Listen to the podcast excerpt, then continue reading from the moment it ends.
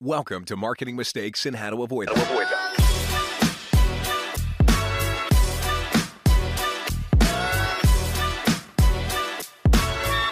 Here's your host, Stacy Jones. Welcome to Marketing Mistakes and How to Avoid Them. I'm Stacy Jones, and I'm so happy to be here with you all today, and I want to give a very warm welcome to Dr. Crystal Morrison.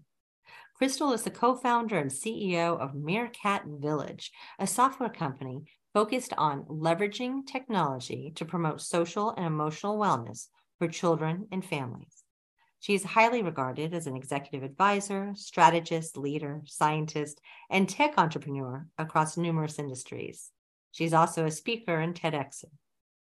As a mom of an autistic child and two adopted children who experienced extreme poverty and trauma, she spent almost 20 years navigating the complex system of care and advocating for her children. That frustration that millions of other parents and caregivers face inspired her to co-found her software company to improve outcome for children with social, emotional, behavioral, and medical needs. Today, Crystal and I are going to be chatting about your ability to network and build relationships that will build your business, help drive your career, and ensure you bring like-minded partners who are able to actually deliver to help you achieve your goals. We'll learn what works from Crystal's perspective, what should be avoided, and how some businesses and individuals just miss the mark.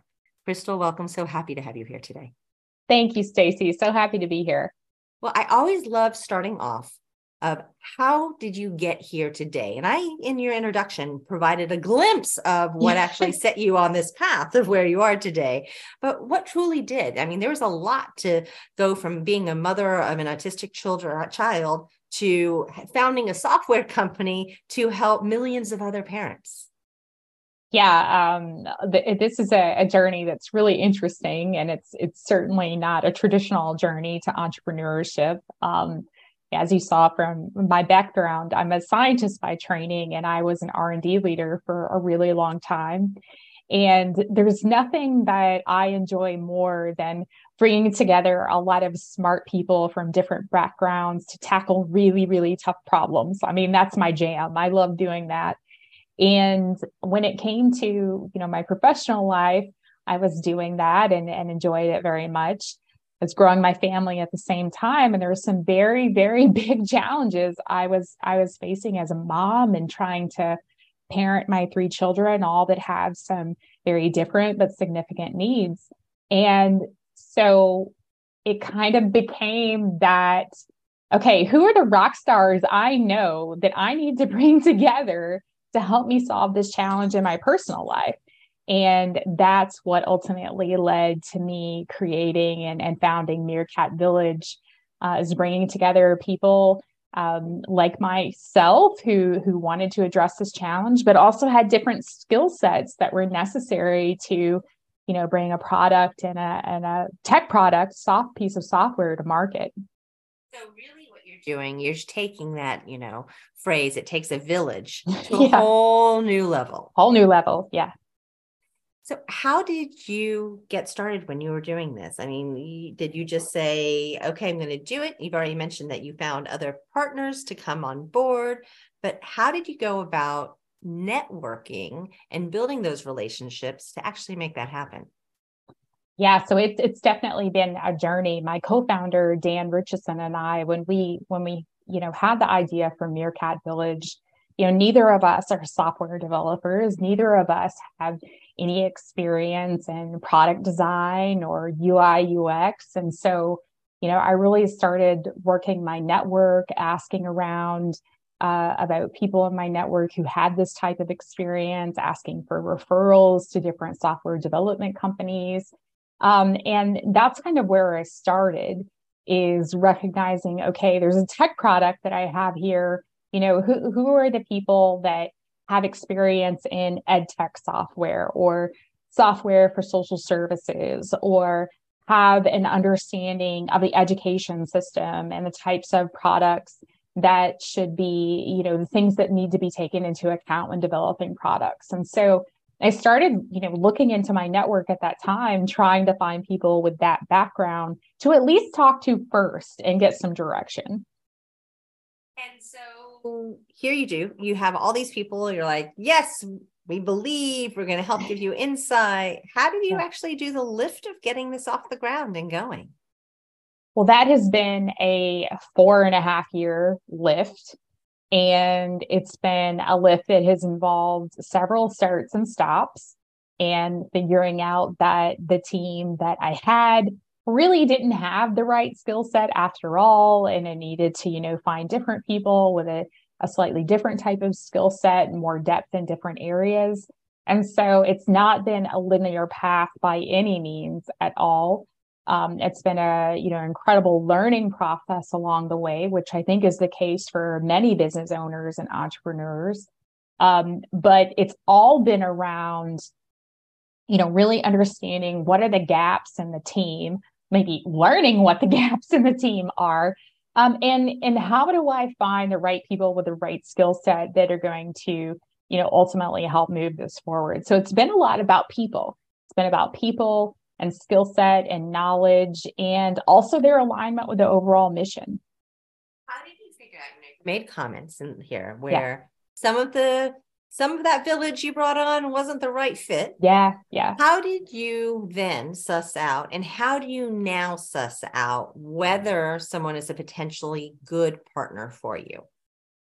Yeah. I think it's the alignment with the overall mission, really understanding that our goal is to transform outcomes for millions of children.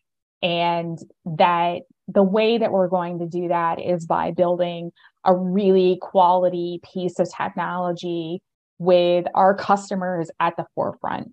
But that individual has to believe in the mission first and foremost and be aligned with the mission, and oftentimes has a really personal connection to the mission. In times where maybe people haven't been the right fit, it's been that they really understand the technology piece, but they're not as committed because they don't quite vibe with the mission, or it doesn't mean as much to them personally. And so I think, the way that we really look for partners and people that are going to join our team is, are they first and foremost aligned with the mission, in addition to having the right skill sets that are necessary to move the business forward? And with this, you're building something that a lot of people have a lot of personal feelings about and want to support. And a lot of times in relationships, in business or personal life, when you share your story, I'm assuming, because I know this for me, that, and someone buys into it and they buy into the big picture of what you're painting, they're not necessarily actually buying into the doing that you as an entrepreneur are very solution oriented and progress oriented. So what I've seen happen with a lot of nonprofits and a lot of businesses that kind of are a self scrapper there is you get a lot of good intent, but you don't necessarily get the follow through always that you need. And then all of a sudden you have a ton of people who are hanging on and needing your attention, but they're not actually driving results. Is that what you've experienced? Yes. And I'm so glad that you brought that up, because that is the flip side to me saying, you need to have people who identify with the mission. Well, you're right. You're right. There's a lot of people that identify with the mission, and they may have great skill sets that are very much what we need, but they're not the best at executing. They're not the best at following through. And, when it comes to creating a business and a startup, especially when you're small to begin with, it becomes painfully obvious, who's not pulling their end of the deal early on. And so that becomes a little easier to suss out when you're smaller, because you're either getting it done or you're not, or you're getting it done and the quality of your work is rather mediocre. And so that becomes painfully obvious early on. And when you have such a small team, if someone's not, performing, then it impacts the rest of the team really, really significantly. So it becomes pretty obvious.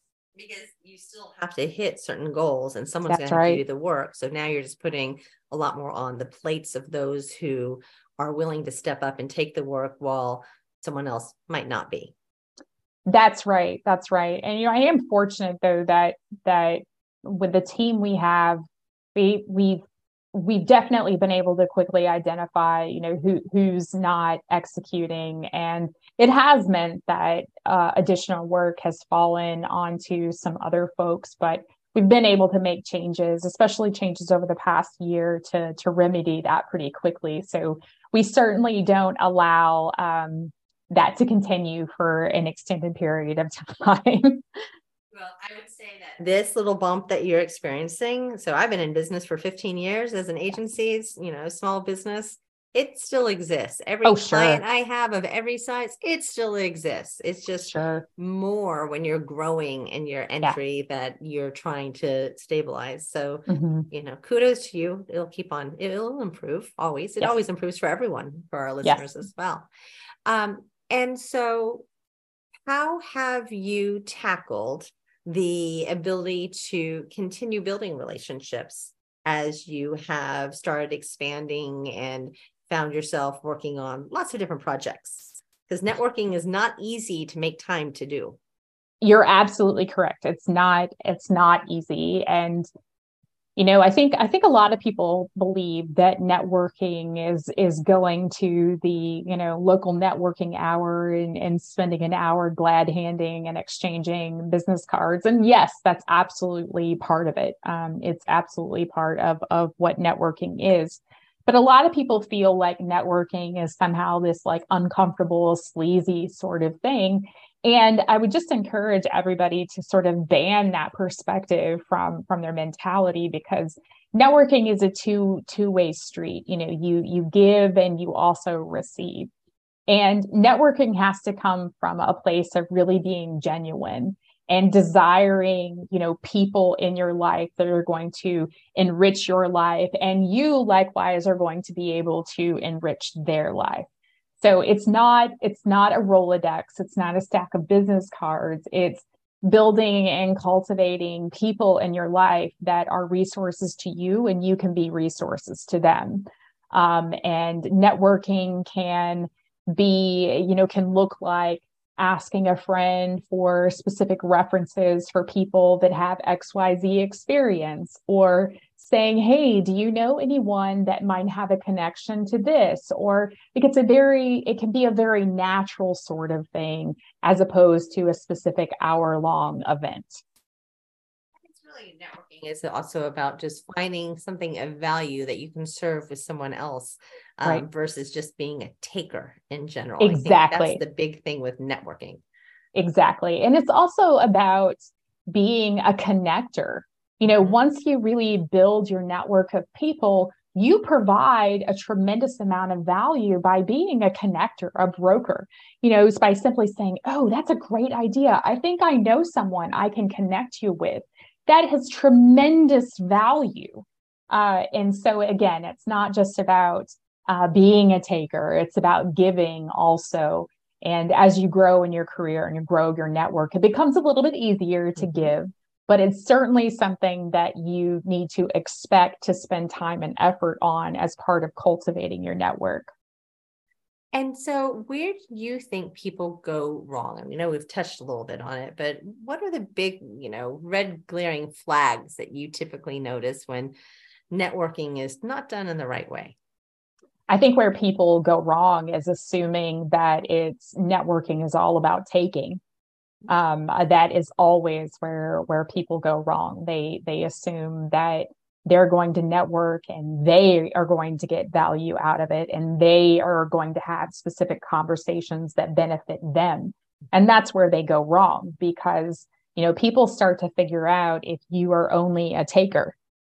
And the people that you're talking to may need references or referrals, or may need to build their own contacts as well. So you have to go into it with a two-way street, and that's where people go wrong over and over again.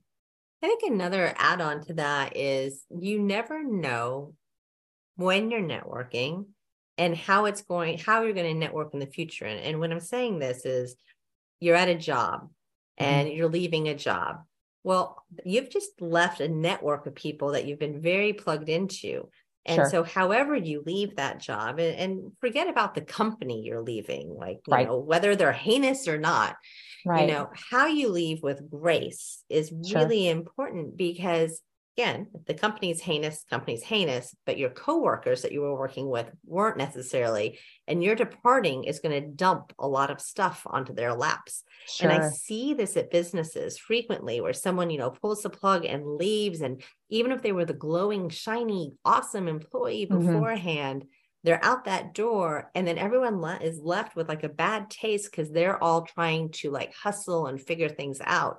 Sure. So that's part of like, it's a weird way of when I'm saying networking, but think about the network you have throughout your life of the decisions you're making and how you can best support, make yourself available, plug in again, not necessarily for the company, but maybe for those employees you used to work with that you can answer questions or provide lift for, even if you're gone from that company.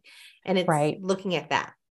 Right. And, you know, Stacy, one of the things you were talking about is you're leaving a company, but you know, so many times people leave a company, but they're still staying in the same industry. Yeah. They're still staying in the same industry. And so even if you're departing a company where maybe you haven't been happy at, you might be staying in the same industry, and you need to continue to, you know, maintain your relationships at that company, continue to cultivate them, and create new relationships in the broader industry. It doesn't mean that, you know, you're setting on fire all your relationships that came before. And so what else, where are other areas that people make mistakes with networking? I think other areas that people really make mistakes with networking is not following up. And, you know, being 110% transparent. This is something I diligently try to do. And sometimes I don't do as well as I should, but it's that follow-up. It's making, you know, meeting that person at an event or meeting that person through a mutual connection and, you know, agreeing to have a follow-on phone call or to meet for coffee or to introduce them to someone else. And you know, 90% of the time I am on it and I follow through. Sometimes things slip through the cracks, but I think that big mistake is never following through on what you committed to when you met that person or were introduced.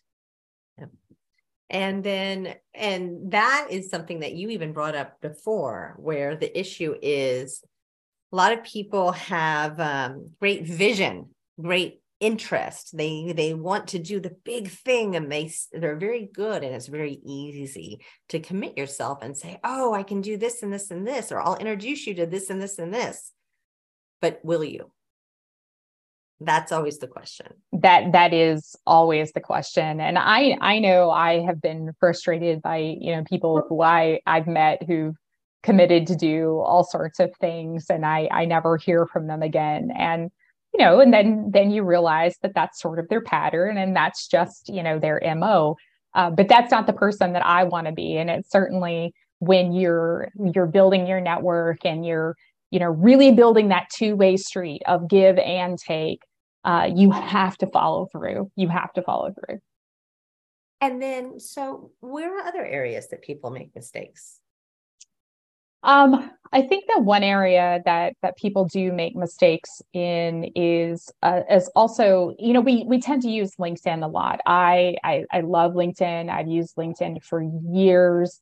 One of the things that I actually miss about LinkedIn is that, like, really quality of personal connections. You know, nowadays you get lots and lots of really cold inquiries in LinkedIn. And there's a time and a place for that. I don't discount that at all. But I think that one of the things that people make the mistake of is doing really, really cold, uneducated outbound on platforms like LinkedIn, and then really missing the mark altogether. I think that's a major mistake that people make by not doing, you know, really educated, thoughtful outbound in building their network and building their presence for their companies, mm-hmm. is just this, you know, flood of really terrible cold outbound to all sorts of different connections that are really not interested in knowing anything about them. That's another huge mistake that I think people are making time and time again.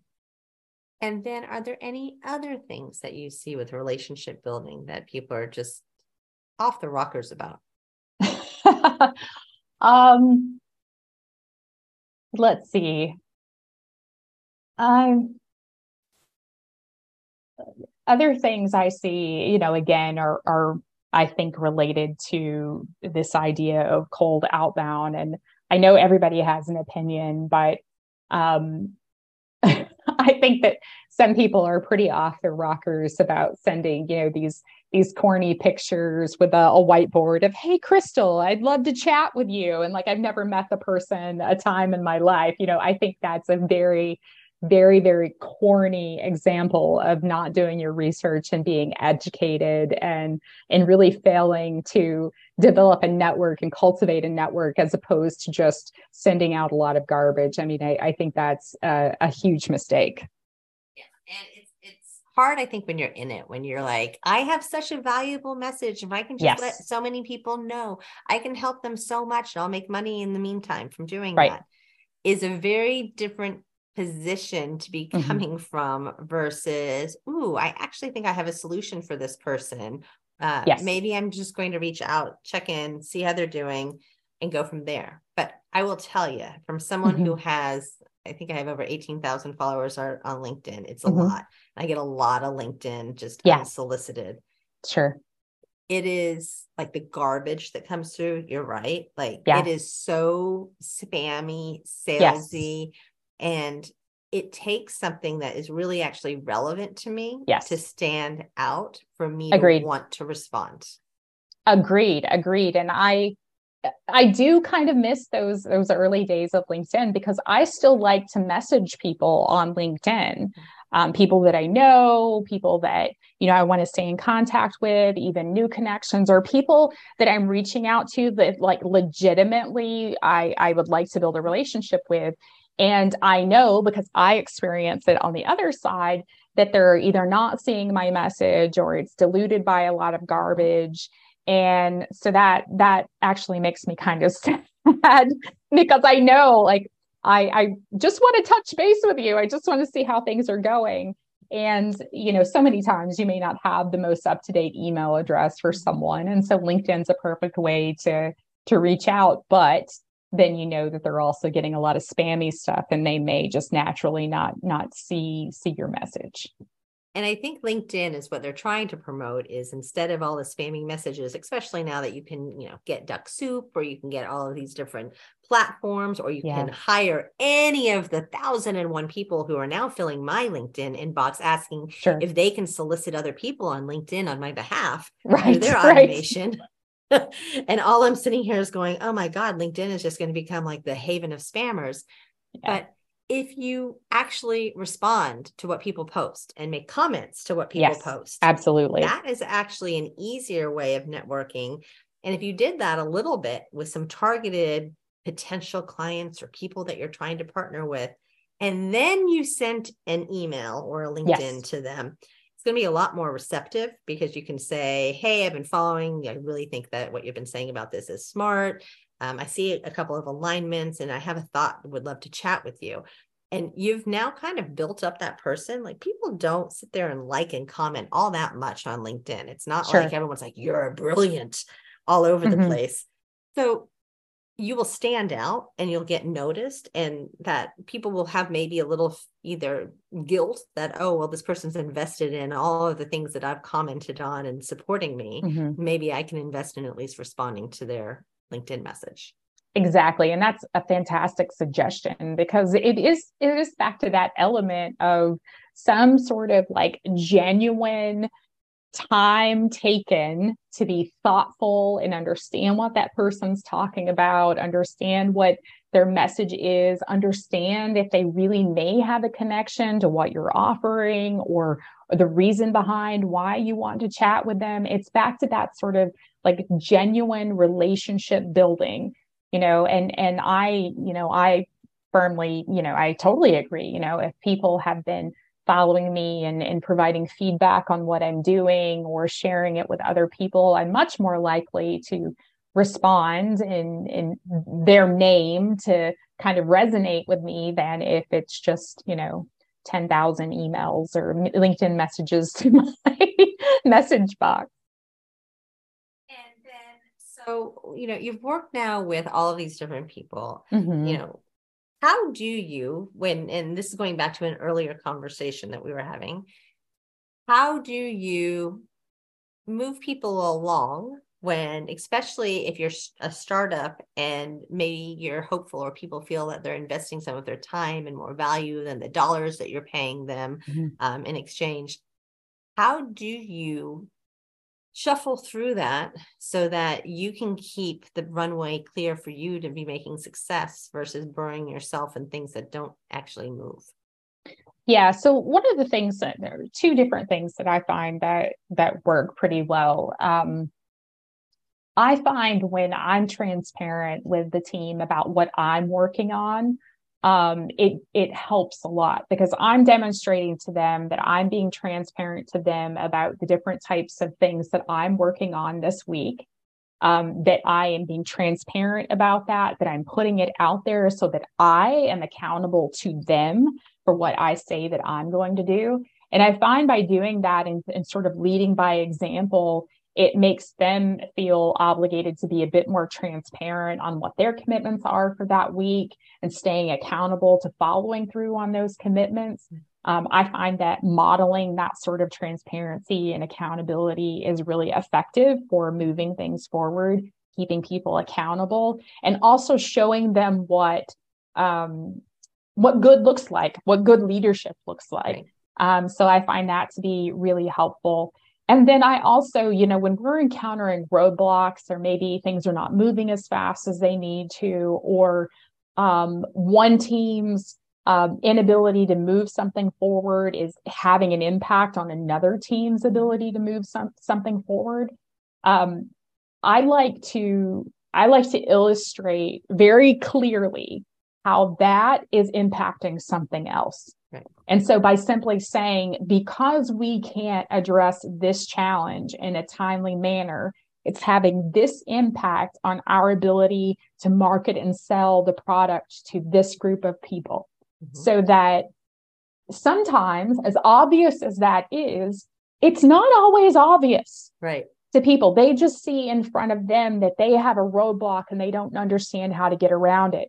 And the other team just sees in front of them that they can't meet their deliverable, not really understanding how one is really impacting the other. And so sometimes while I might think it's obvious, while other people may think it's obvious, you need to very clearly state that so that everyone understands the impact of not following through and how that impacts other operations. And I find that to also be a really good way to demonstrate, leadership, also transparency and accountability, and then move the team forward.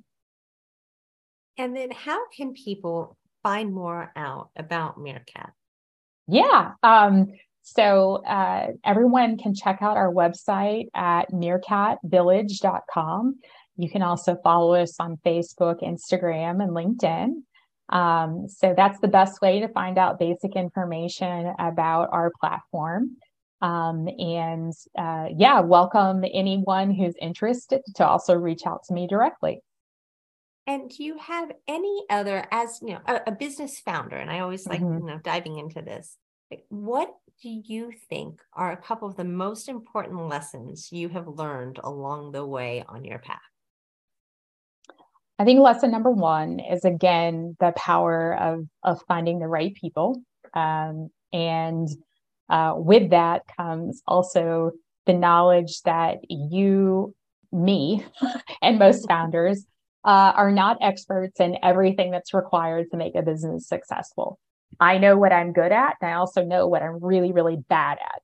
And it's part of that self-awareness is understanding the people that you need to seek out. And so finding the right people, I think, is number one. Number two, some of the, one of the other mistakes that I've made is, let me take this back. I'm not sure if this is a mistake or not, but I have been painfully naive at times.